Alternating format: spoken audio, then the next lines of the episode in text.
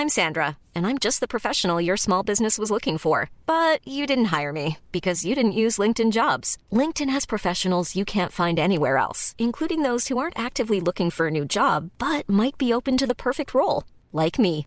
In a given month, over 70% of LinkedIn users don't visit other leading job sites. So if you're not looking on LinkedIn, you'll miss out on great candidates like Sandra. Start hiring professionals like a professional. Post your free job on linkedin.com/people today. When you're ready to pop the question, the last thing you want to do is second guess the ring. At Bluenile.com, you can design a one of a kind ring with the ease and convenience of shopping online. Choose your diamond and setting. When you find the one, you'll get it delivered right to your door. Go to Bluenile.com and use promo code LISTEN to get $50 off your purchase of $500 or more. That's code LISTEN at Bluenile.com for $50 off your purchase. Bluenile.com code LISTEN.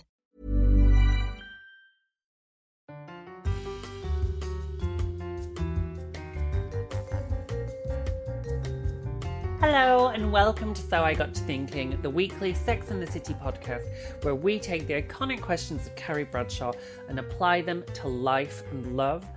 This week, it's just Christmas family. Um, you are joined by Juno Dawson and Dylan B. Jones as we discuss episode four of And Just Like That, which I believe was called. Some of my best friends, which the title. I'm glad you know because I didn't even Well, know. the reason I- That's how prepared I am. The reason I remembered is because, so listeners, Juno watched the episode the day before I did and was shook over Messenger.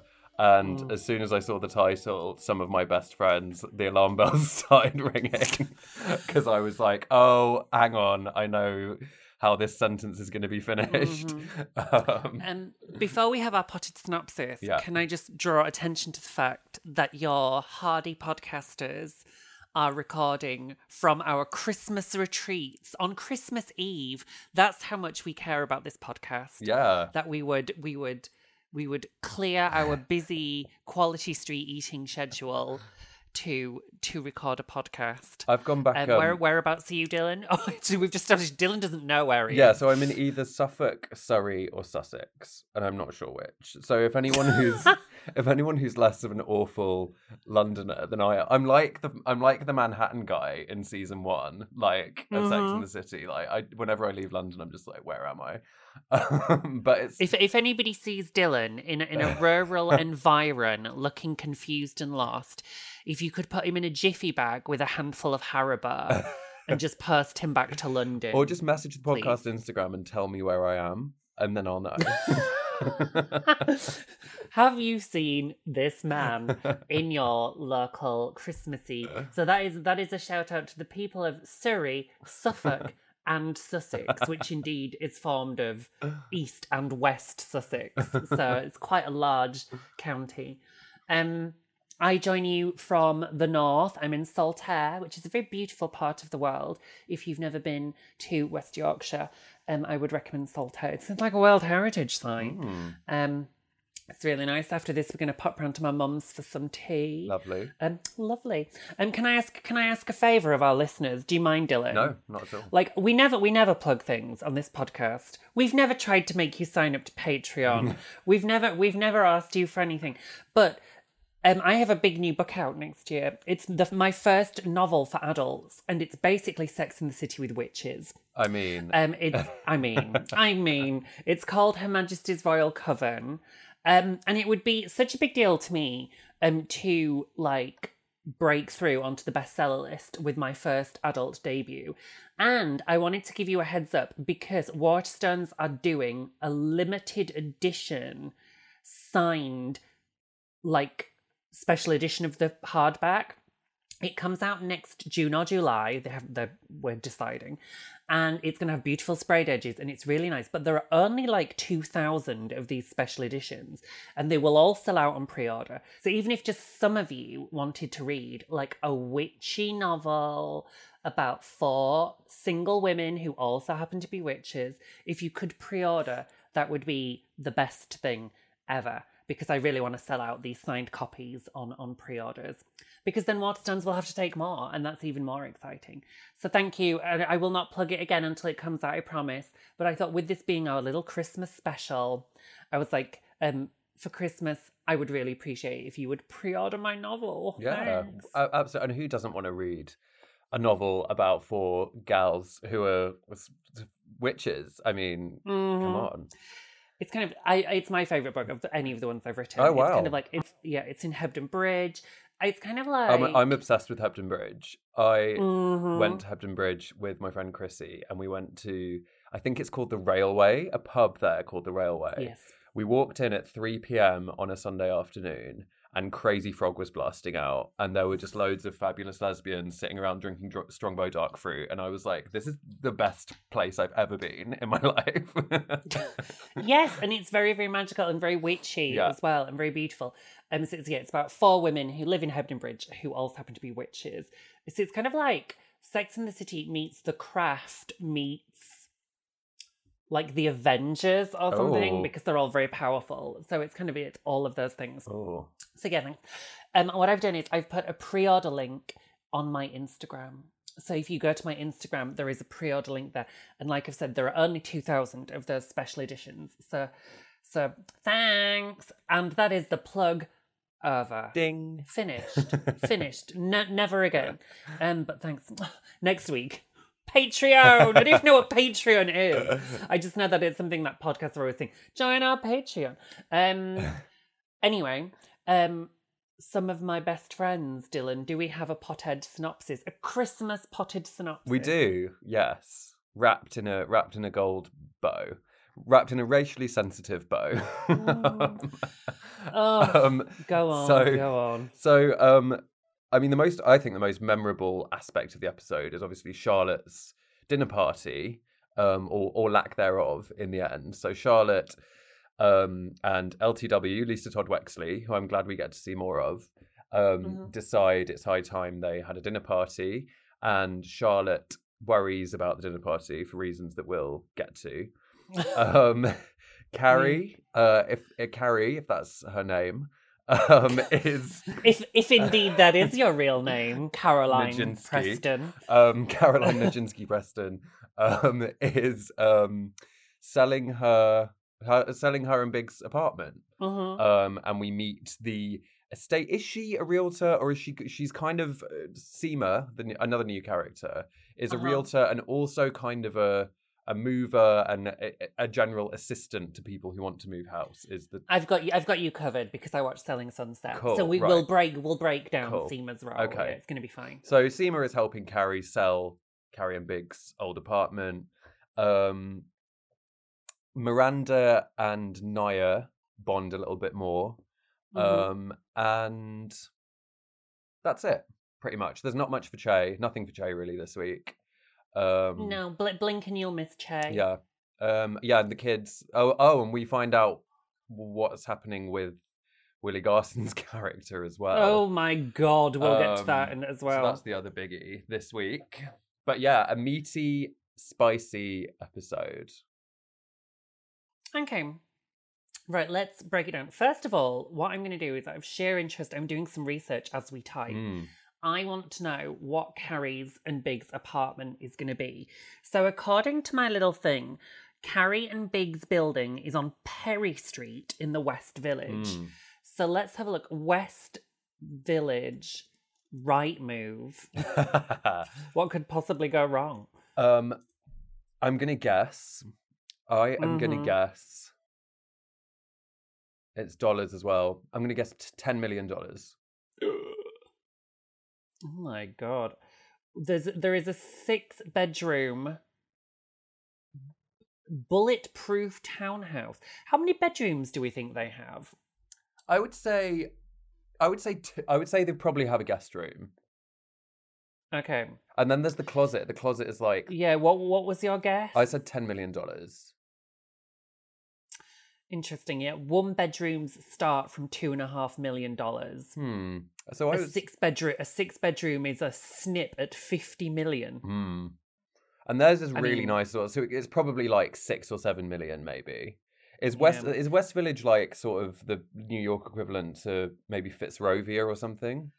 It is a bit, yeah. I think so. Manhattan is very, very tiny. I'm always surprised whenever I've made trips over at how small Manhattan is. Um, I, I was under the impression that Carrie's fictional apartment, the one where she's she's back, she's back living in her old apartment, that was on the lower east side.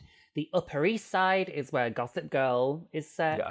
The West Village, to me, has kind of like Chelsea vibes. Oh, okay. It's very twee and tree lined. Yeah. It was in the West Village where I saw the real life Cynthia Nixon with her small child once upon a time. Um, we, me and my friend Zoe, whenever we used to go over, we always used to get bargains on the Upper West Side, which was just kind of below the Bronx. And that was supposed to be more affordable. I doubt it is now. Mm.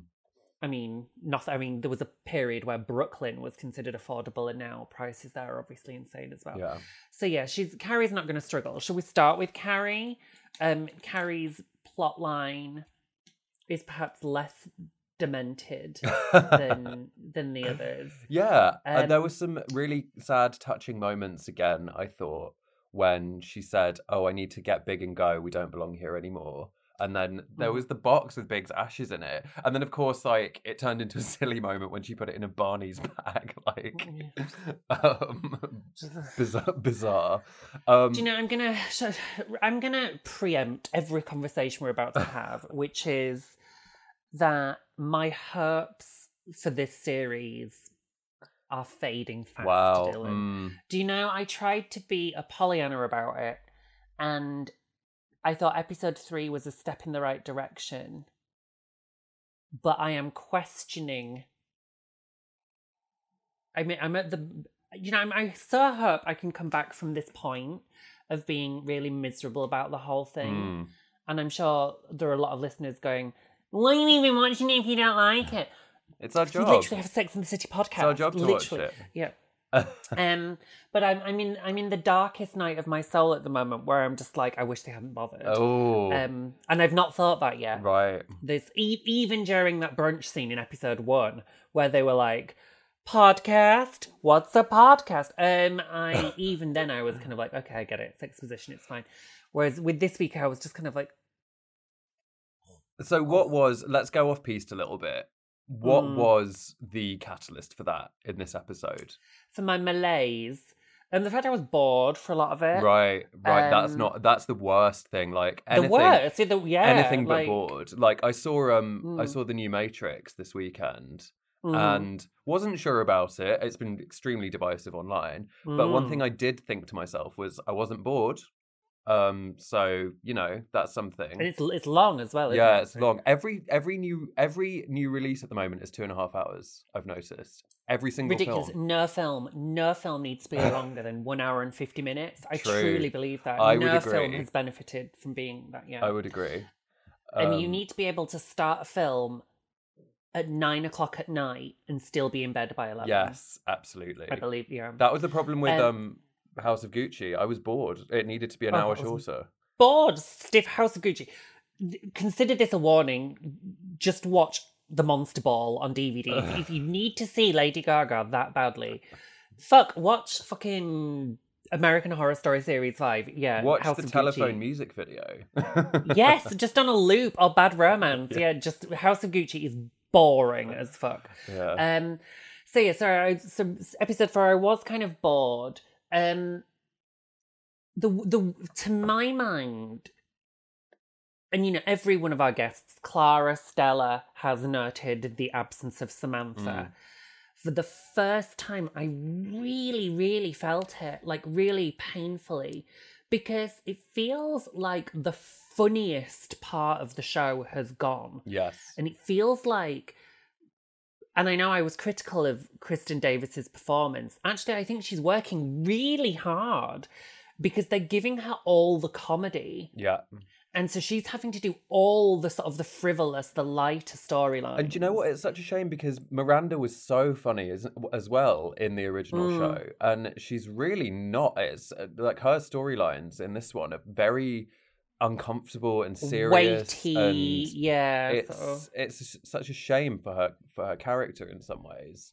Um, yeah. Do you know what one thing, one moment, one very specific moment that I loved in this one that felt Mm-hmm. like the old show was when they were at the open house, Carrie and Seema, and that guy came up to her and Carrie like jumped. And it do you know what do you know what I mean? It felt Mhm. like the old Carrie.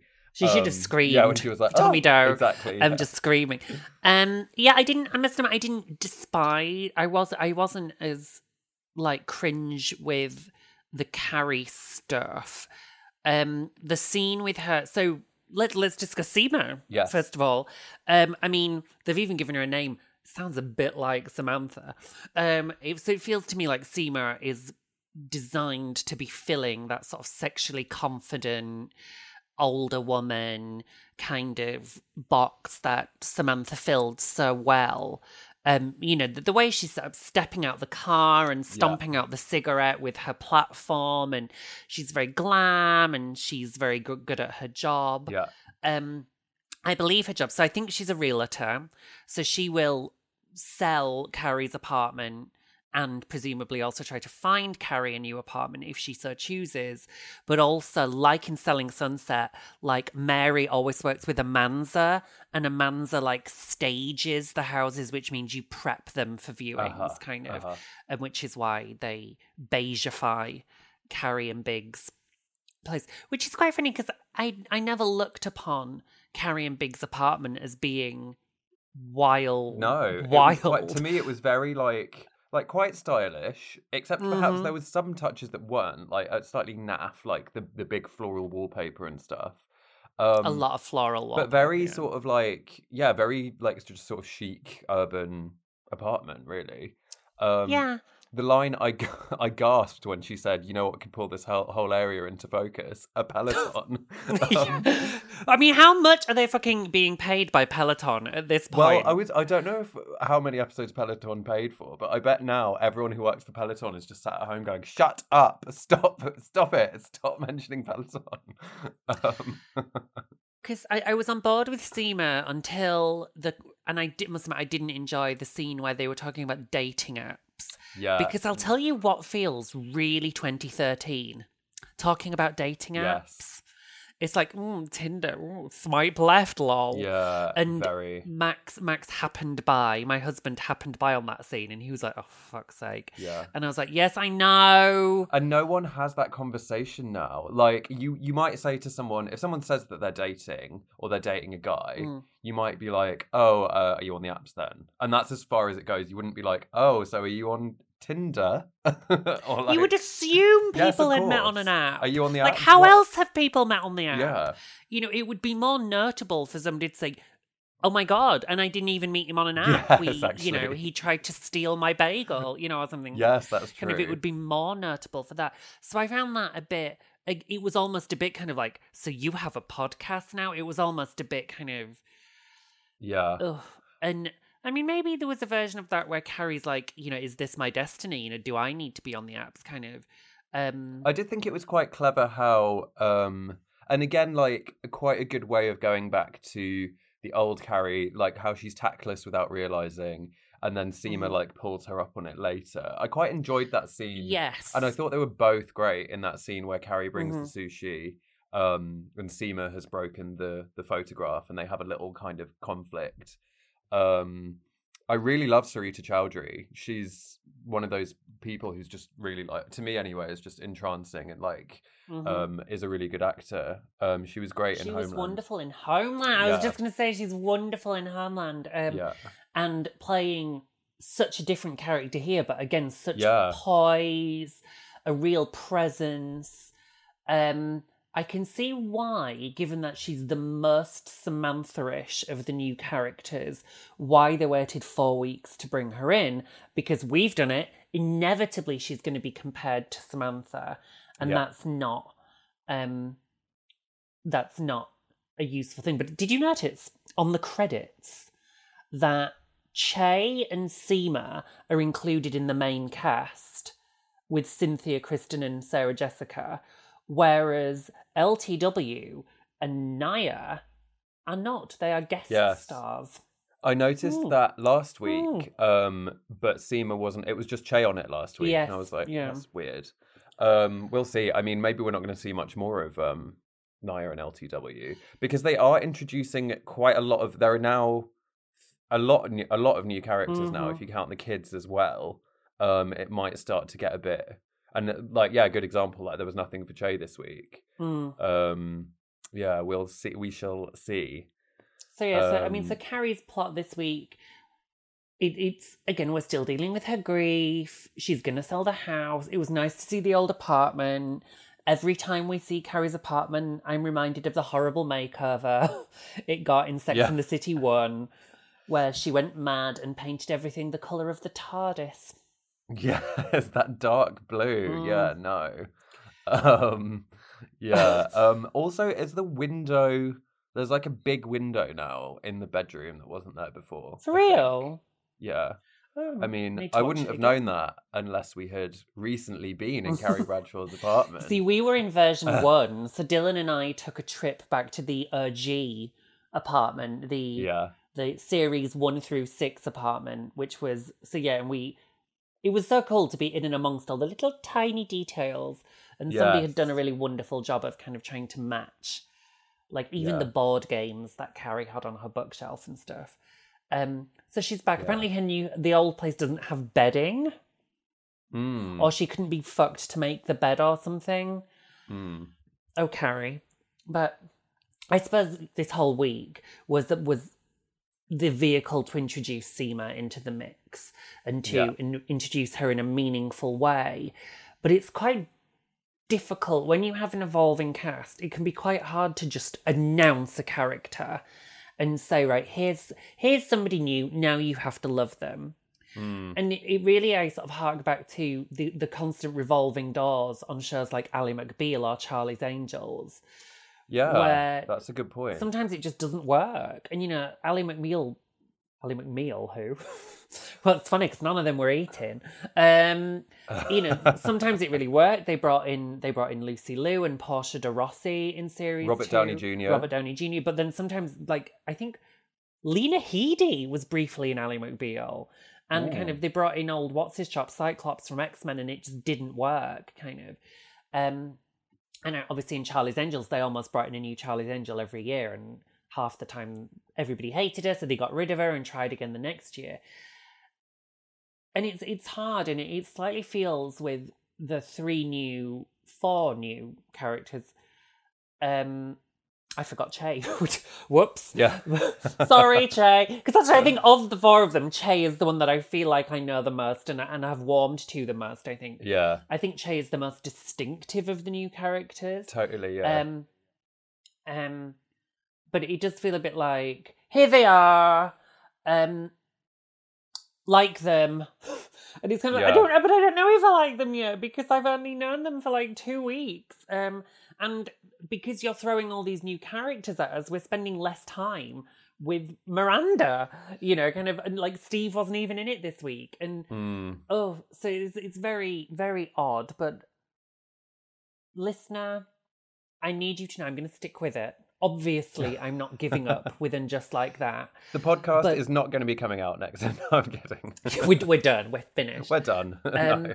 But I'm. I think I'm in the place. I've entered the dark place where I was slightly with Sex in the City too, Oh, which yes. is wishing it hadn't happened. Interestingly, around race. let's Hmm. take a break, and when we come back, let's talk about. And just like that, slightly grubby obsession with racial politics. We'll Yes. see you in a second.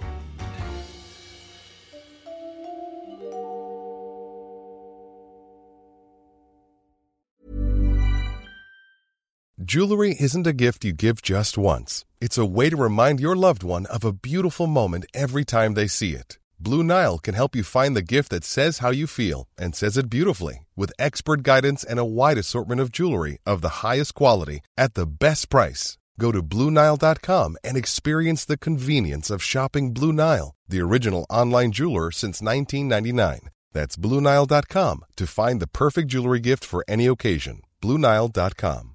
Hiring for your small business? If you're not looking for professionals on LinkedIn, you're looking in the wrong place. That's like looking for your car keys in a fish tank. LinkedIn helps you hire professionals you can't find anywhere else, even those who aren't actively searching for a new job but might be open to the perfect role. In a given month, over 70% of LinkedIn users don't even visit other leading job sites. So start looking in the right place. With LinkedIn, you can hire professionals like a professional. Post your free job on linkedin.com slash people today. Since 2013, Bombas has donated over 100 million socks, underwear, and T-shirts to those facing homelessness. If we counted those on air, this ad would last over 1,157 days. But if we counted the time it takes to make a donation possible, it would take just a few clicks. Because every time you make a purchase, Bombas donates an item to someone who needs it. Go to bombas.com slash ACAST and use code ACAST for 20% off your first purchase. That's bombas.com slash ACAST, code ACAST.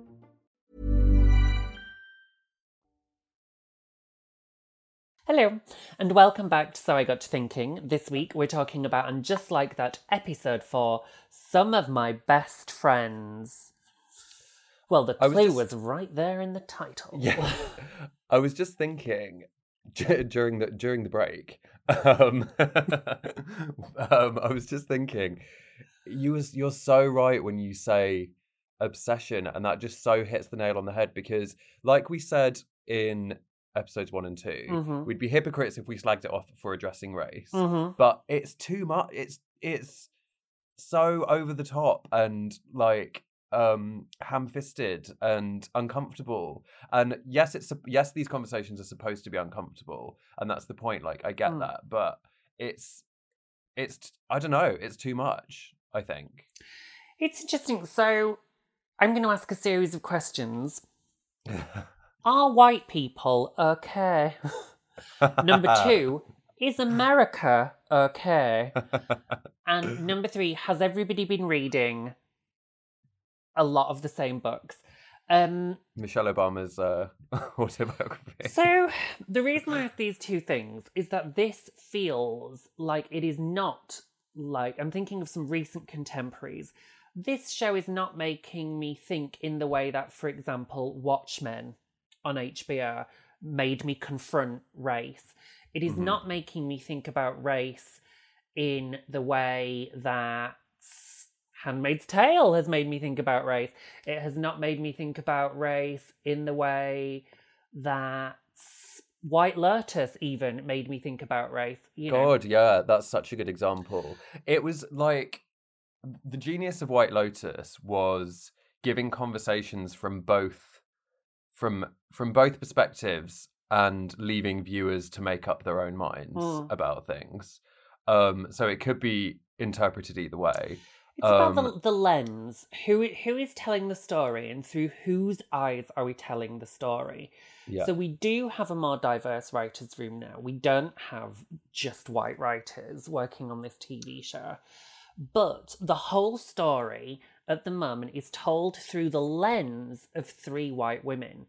So this Yeah. is not a story about race as much as it is a story about white women's feelings about race and particularly actually- white Americans' feelings about race. Mm. And I actually, that occurred to me while I was watching this episode. Mhm. And I thought, I wonder if they, and I actually wondered this from the beginning when I knew that there would be new characters. I thought, I wonder if they will do any of it from the new characters' perspectives. And they haven't. The new characters have come in and been involved in scenes, There's but been we're yet so to th- see. there's been I think we've had like two scenes from Nia's perspective where it's just her and her husband.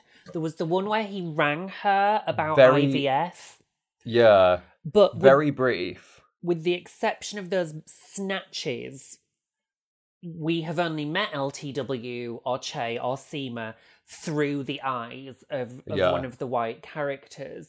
And the scenes where Nya hasn't been with Miranda, um, that, that we've not really established an awful lot about her life.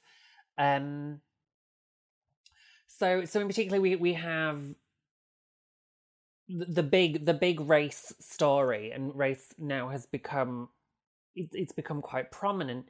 So again, this is not a story about the realities of being a black woman in post Black Lives Matter America. We don't know how LTW or Nia feel about America or Black Lives Matter. What Hmm. we know is that Charlotte is having an existential crisis Mm. around around Her dinner party. around her fucking dinner party. So the th- so the so just to remind listeners, Charlotte's having a dinner party and invites LTW, and then freaks out because she realizes LTW and her her, her husband are going to be the only black people at the dinner party, and Charlotte's like, "Oh, we need more black friends," and like goes and knocks on her neighbor's door and stuff, and it's very that. Um, I, I looked it up because I was interested. Written by Keli Goff, Mhm. who is a black writer. Hmm. Um, I don't know. I mean, I'd be really interested to hear what our black listeners think of this. Um, I wasn't. I I did think I was reminded of what Clara said when we talked about um Anthony saying calling LTW the Black Charlotte. Mhm. At least I do believe Charlotte would have this existential crisis. Um, Yeah. To be honest, like Mhm. that is believable. The character behaved how she, I think, would behave. Um, Yeah, and- at no think- point. a bit like with Miranda and that excruciating scene in episode one Yeah. where she has her first lecture. I don't think Charlotte is meant to come off well. I don't No, think we're, I don't think we're meant to watch Charlotte behave like this and think this Yeah. is cute or smart or that this is something we should be doing. Like we should be kind of we should be harassing our neighbours to attend Do you dinner know what I- parties. Kind of Do you know what I wanted to happen and what I actually thought was going to happen that I had predicted correctly? Was I wanted Hmm. Charlotte to have the dinner party, invite LTW, and also invite the woman from the school. And then LTW Hmm. and the woman from the school hate each other, and it's a disaster. And Charlotte realizes the error of her ways. Um, but that's Hmm. not how it went down. and the dinner party didn't happen in the end, did it? No, so so it's because LTW has double booked. Um, so then again, if if anybody has even less to do than Steve this season, it's poor Harry, who who is Hmm. behaving again like someone doing Harry. so it's almost like, go on, Dylan, do your best Harry impression. Kind of, Yeah. um he's yeah he despairs and is awkward um and Yeah. screams zadie smith for no reason. At weird moments.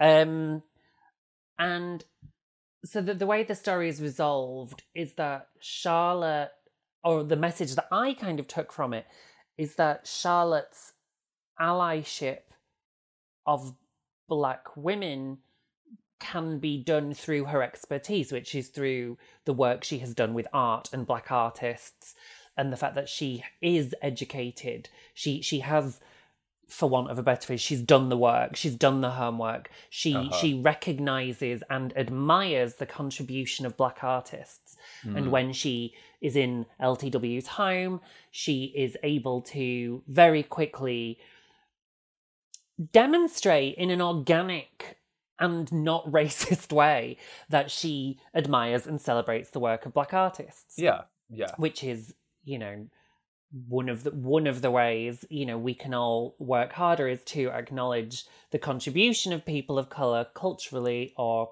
scientifically or economically or um, etc.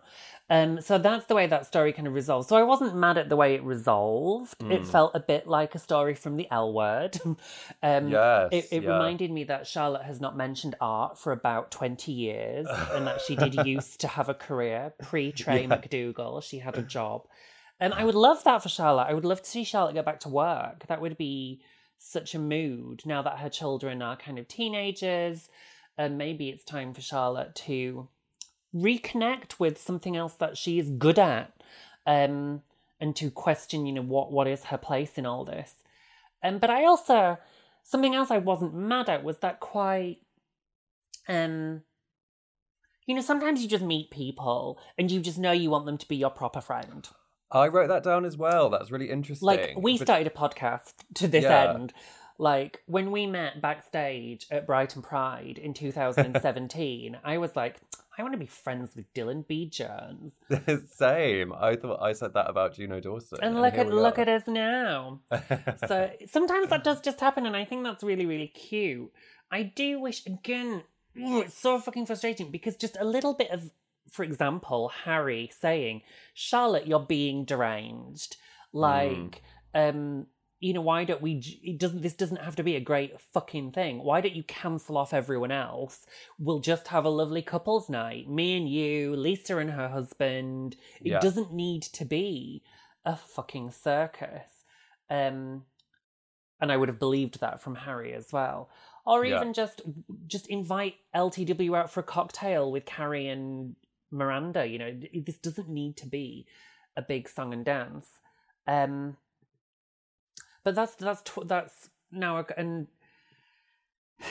maybe this is maybe maybe the reason that we are watching this with slight like what am I watching is that we are not American. And you forget Yeah. there are big cultural differences between where we are in the UK and North America. And you know what? I'm sure we've said things about Brexit on this podcast and our, our listeners. So it's funny, our listeners are really evenly split, about half in the UK and half in North America. Cool. And, um, Interesting. interesting. Oh, I should say, if, if my American readers want to pre-order my book on Barnes and Noble, that would be great as well. The Waterstones is just for UK. Sorry, that's that truly is the last plug.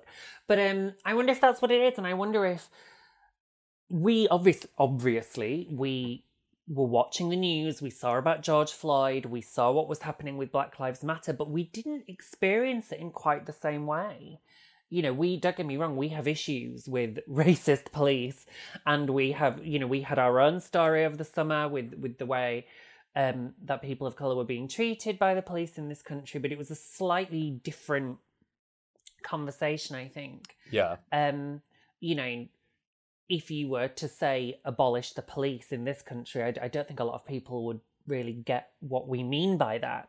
That Mm. you know, we're not talking in we're talking about redistributing resources, kind of. Yeah. Um, so this that's just we're having different conversations, I think, and I wonder if the conversation in America is so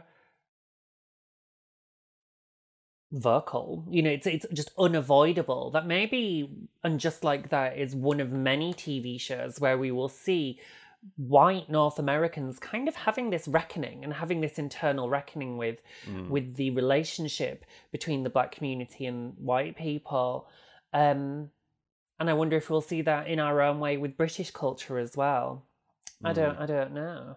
Um but that's that's now two or three times where the the arrival of LTW and Nya has been like Yeah. what I just and I remember I remember wishing when I watched it. I mean, it's difficult because like, you can tell that they really want to address these things, and Mm. it seems like the show in some ways set out with that as its main goal.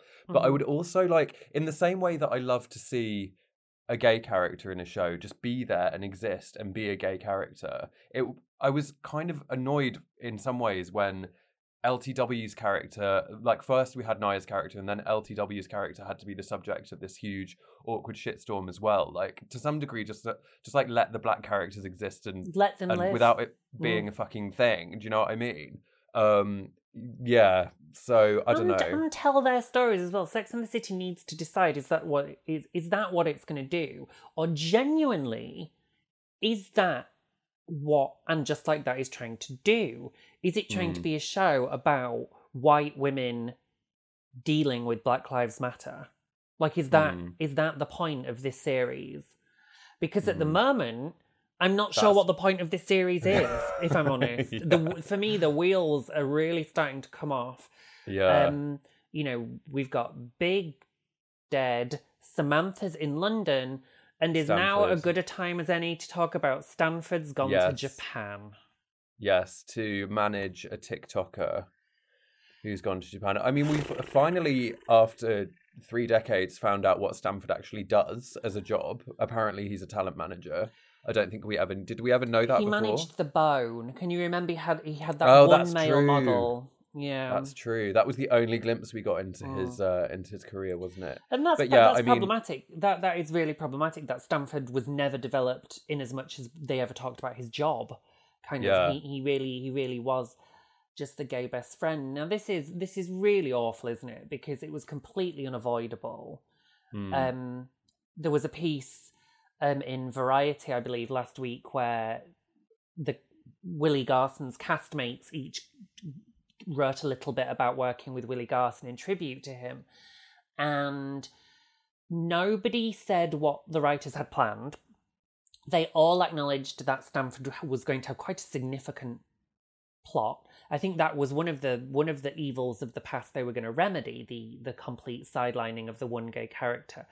They were kind of going to explore him in a more three dimensional way, and then it was during apparently during filming for the funeral, Big's funeral, when Willie Garson told the rest of the cast um, that he was very ill. So apparently, initially he told Sarah Jessica and Michael Patrick King, and he said he wanted it to be a total secret.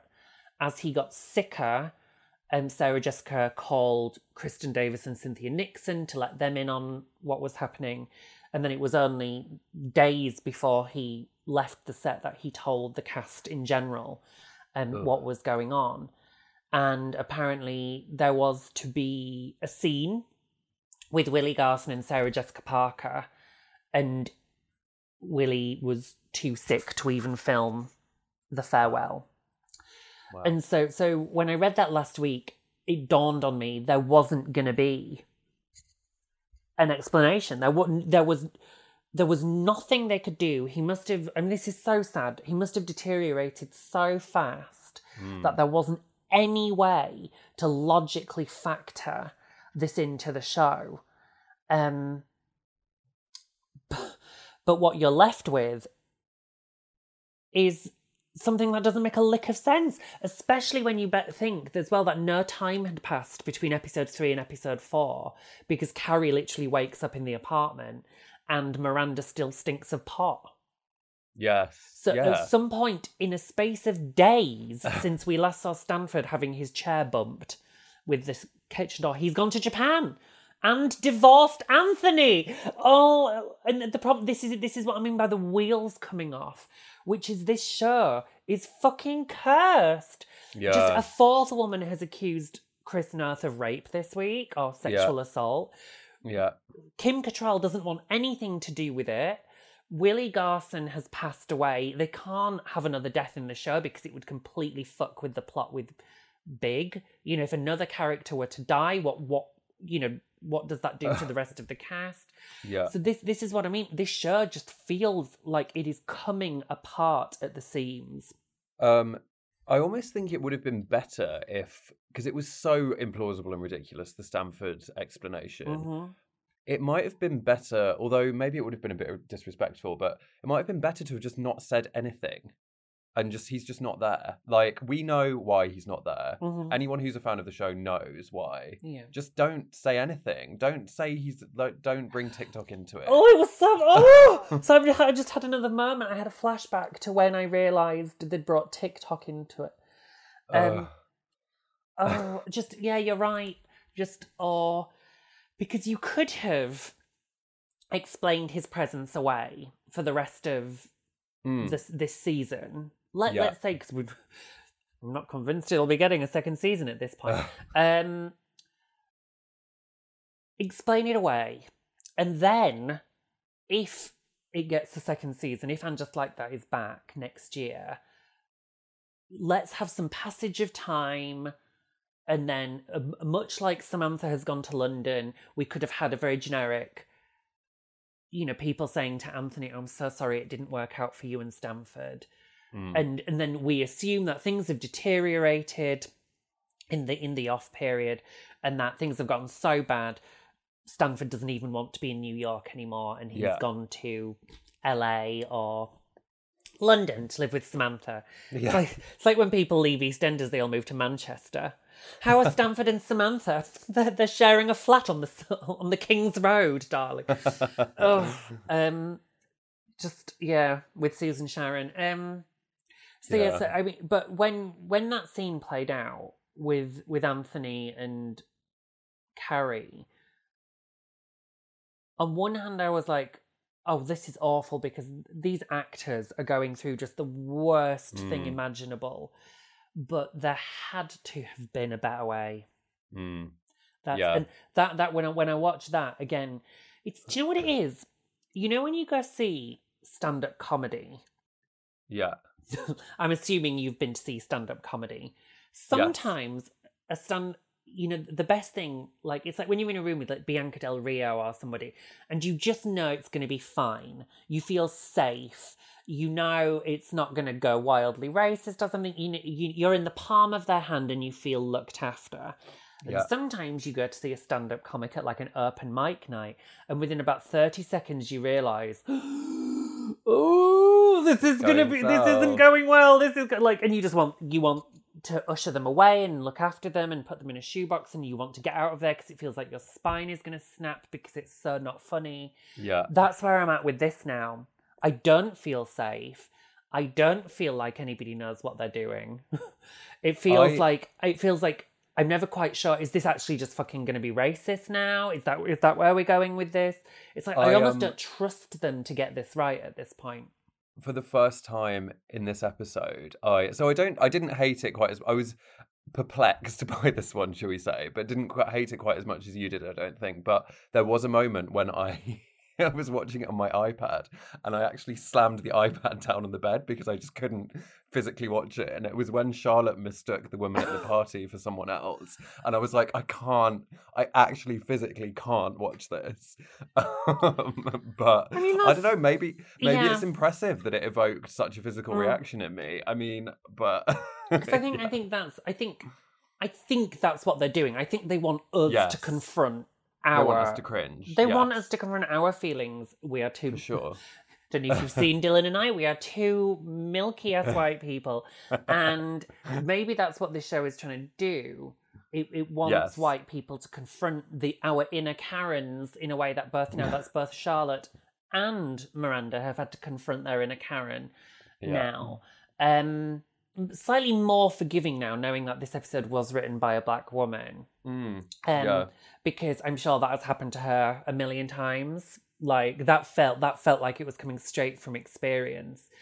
Yeah. Um, And I was also um interested and I was I was quite surprised to be honest, um pleasantly so when Clara was giving her thoughts on that awful cringe Hmm. conversation in episode 1 and Clara said that is so accurate and that's that's something that kind of brought me around to the show a little bit more. I was like, "Oh okay, well, okay, then then good." Um but yeah, oh, I once, I once had a very very similar thing.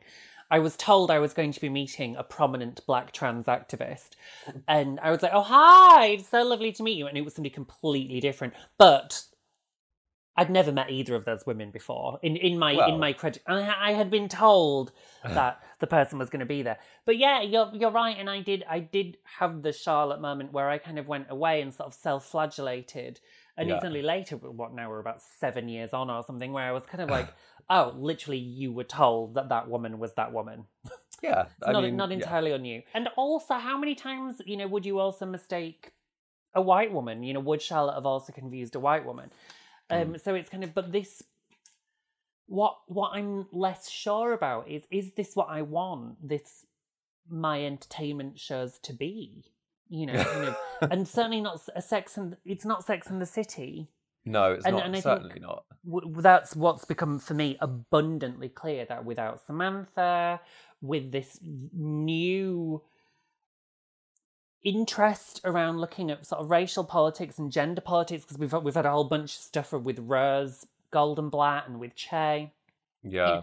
It's it's kind of you know, is it trying to make up for the sins of the past? Is this is this Sex and the City flagellating for the fact it got it wrong in the past? One thing, one very key thing that it lacks at the moment that was one of the main draws of the old show is fun. Yes. It's not fun. And that's what what do you do when you when you've killed off the protagonist's husband in the first episode? well, like where where's the fun going to come from? Um trick Yeah. tricky and th- yeah, I'm going to say It's interesting. They, I did. I like the chat with Miranda. We've not talked about Miranda and Nia. Mm, Nia, yeah. Naya, not Nia. Nia. It's like I, not knee Yeah. like knee. Nya and IVF chat. Because actually, I'm really, I'm glad we've gotten to that actually, because so many women have IVF. yeah. So many people have IVF, pregnant people. But um, and it's, it's, interesting brutal. because It's IVF is brutal. it's interesting because we've just been talking about this quite recently Mhm. in our rewatch of season, Season four, four, yeah. and now we're back on it. Um, yeah, I thought that was a nice. Yeah, that was a nice chat with Miranda and um and Nya. But then we've also missed. We've it also felt like we've turned over a bunch of pages because remember we didn't see Nya last week, so we've gone from that quite excruciating the white savior storyline with with Yeah. Miranda whacking Chucky, um, to them having dinner. yeah, So that felt weird as well. Why would you go out with one of your students ever? yeah, Um, It's- yeah. What's what is what is this show? What is happening? Um, what also is happening with that outfit Carrie wore with the tulle and then the stripy vest? Yeah, when the the, when the woman top. stared at her, she had that come in. Huh? The woman, the woman in the shop gave her a dirty look, and I was like, "Well, I would have fucking looked as well." So, um, yeah, she she was wearing a wedding dress, I think. Yeah, with, well, with a thought- jumper over the top. When she stepped out, I thought it was like fabric that she was carrying, and I was like, "Oh, she's taking it to the shop to make a dress or something." And then she just like let it float, and I was like, "Oh no, that's a that's a skirt." Mm. um, okay. So, Um, so in conclusion, in conclusion, you need to get your fucking socials up. Um, and the amazing um, I think the actress who tells Carrie to get her um, socials up is Yeah. also in Only Murders in the Building, which Oh, Max and. I watched during our self-imposed mini lockdown, so we could travel Yeah. up north. Would totally recommend that. A way you can talk about a podcast in a way that's not cringe.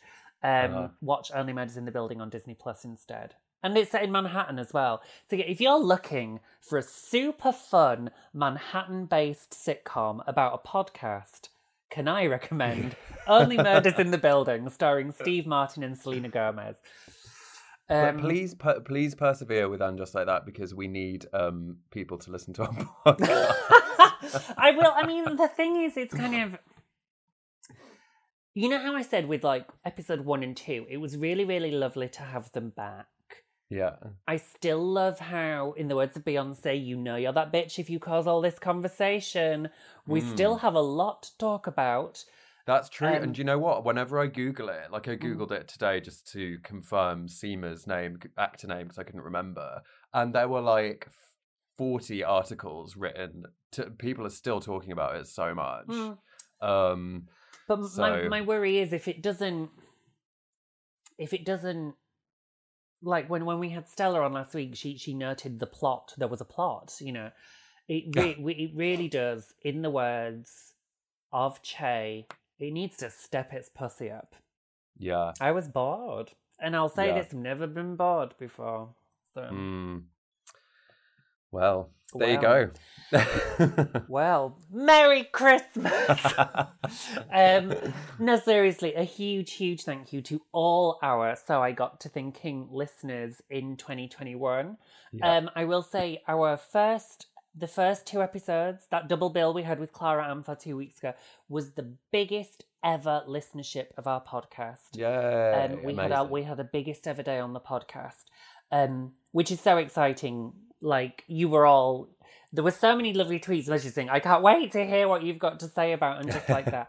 Um, people might be less impressed with me after this episode, but actually, no. I invite you in. No, it's how is great. everybody else getting on with it? How how is everyone else? How is everyone else getting on? Has it? I know. I was yeah. also really, I was also really happy when you said that you hated it because because it makes it makes it more interesting. Like if we both just love everything all the time, that doesn't make for like a constructive or entertaining like content. So yeah, Yeah. Have I? Mean, and there were. I mean, the you know we've we previously when we go back to the original series, there were some episodes that we really love, and there were some episodes which were a bit meh about. There's there's one there's one in particular that I never particularly liked, which is a season six episode, which we will get to in due course. See if you can guess which one it is. Um, which also, I- um, cockadoodle do anyone? Well, exactly, cockadoodle do. Um, so you know, we we you know we have at times fallen out with Sex in the City. Maybe this was just a bad week.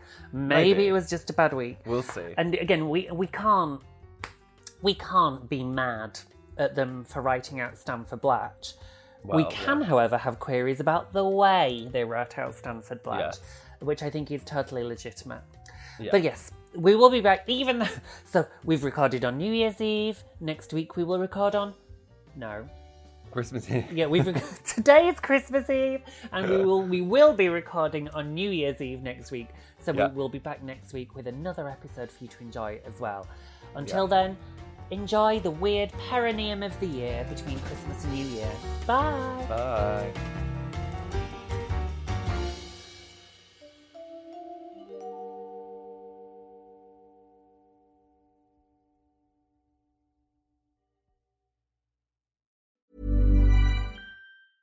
Planning for your next trip? Elevate your travel style with Quince. Quince has all the jet setting essentials you'll want for your next getaway, like European linen, premium luggage options, buttery soft Italian leather bags, and so much more. And is all priced at 50 to 80% less than similar brands. Plus, Quince only works with factories that use safe and ethical manufacturing practices.